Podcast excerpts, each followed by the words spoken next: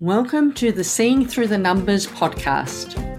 My name is Amanda Fisher, the Cash Flow Queen, and author of Unscramble Your Numbers.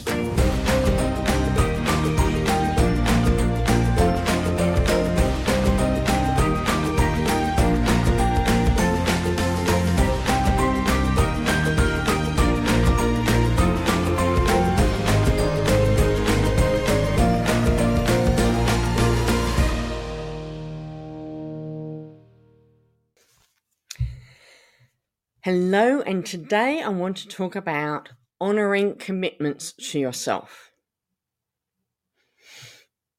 Deadlines, whatever you want to call them. It could be putting time aside in your diary to look at the numbers each month. It could be making a commitment that you're going to spend Monday morning recording a video every week it could be any number of things. Could be the getting up early to go for a walk every morning. Commitments to yourself, as opposed to commitments to other people. It's that age old thing that if you commit to go for a walk with someone else or you have a personal trainer at the gym, that you will do it because you've got someone else waiting on a street corner or you've got the person personal trainer at the gym waiting for you and you can't let them down. You've also probably paid for it too, so you know you don't want to waste your money either. But it's that commitment to another person that makes you do things. When you make a commitment to yourself, it's really easy to let it go. I'll put my hand up. I'm guilty. I tell myself I'm going to get up early in the morning and go to go for a walk. And every morning that alarm goes off, and I think, oh, just another few more minutes in bed. At the moment, it's quite chilly out. It's nice and warm and snuggly under the doona. I don't want to get up and go for a walk. I do, but I don't want to get out of bed and do it.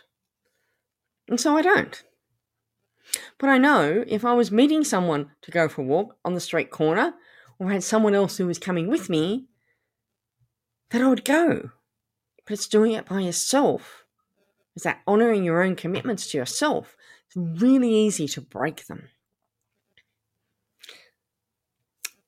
But I want to hark back to the numbers because I am the cash flow queen after all. So it is all about the numbers. Are you honoring your commitment to yourself? Have you even made a commitment to yourself? That's the first step. Make a commitment to yourself that you're going to look at your numbers, that you're going to carve out 20 minutes once a week to look at a few key things in your business to make sure that they're ticking along nicely.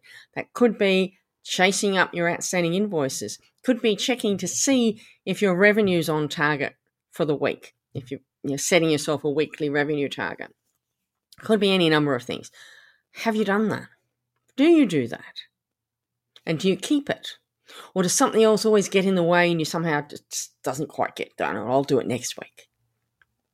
The same for the end of the month.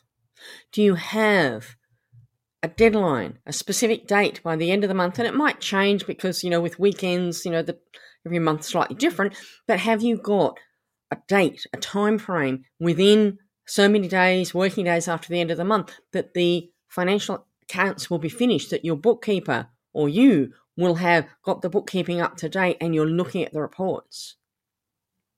I have one client I'm working with, and, and we are doing that. We're sitting down at the end of the month and we're looking at the reports.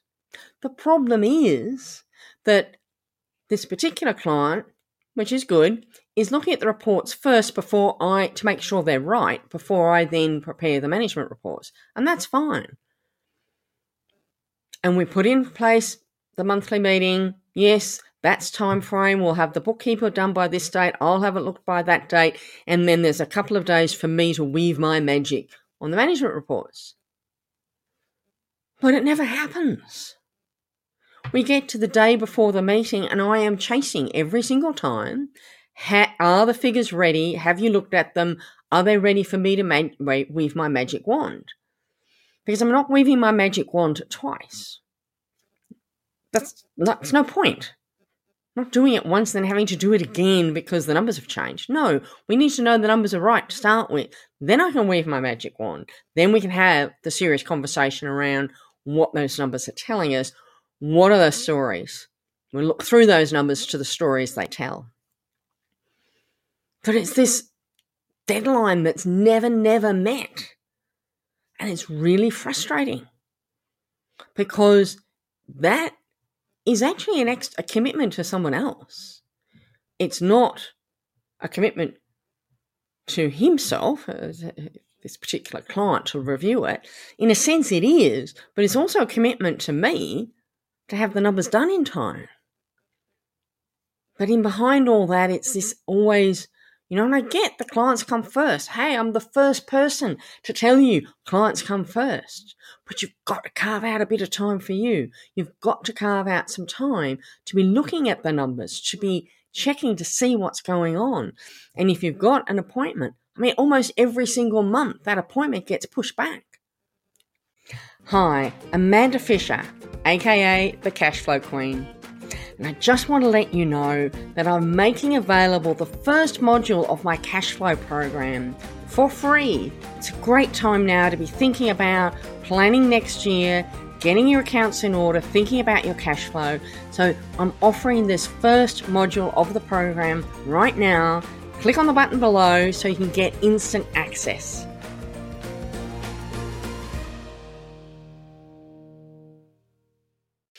And it is important to be looking at your numbers as soon as possible after the end of the month.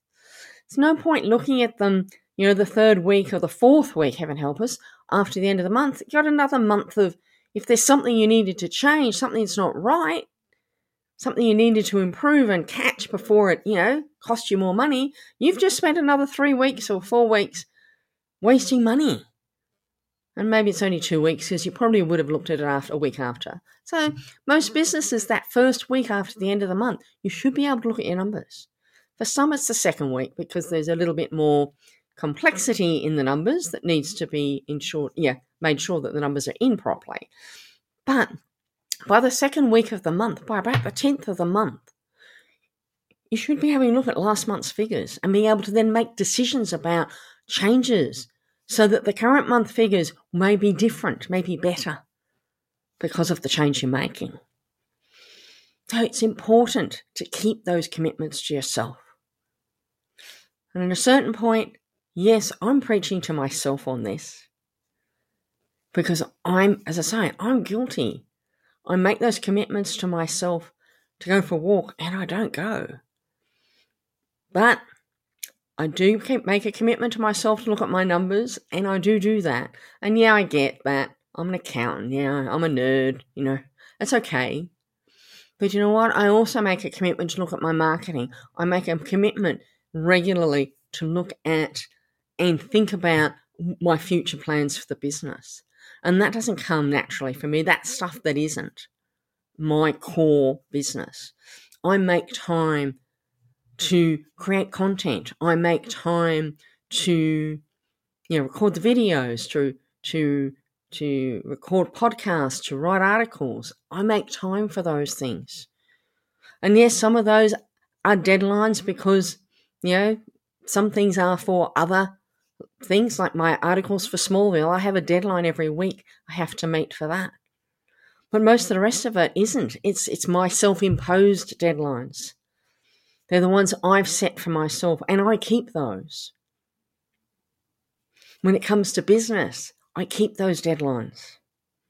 Some of the personal health stuff, yeah, I probably, it's on the bottom of my list, and I know it should be on the top. I know, I have been told so many times. But business comes first. I sit back and go, yeah, I should go for a walk. Oh, but I need to, you know, write the book. I need to do the videos. I need to do some work for clients. I need to make some phone calls. I need to, the list goes on and it gets priority. How well are you keeping your personal commitments? Because if you're not, it's a good time to start.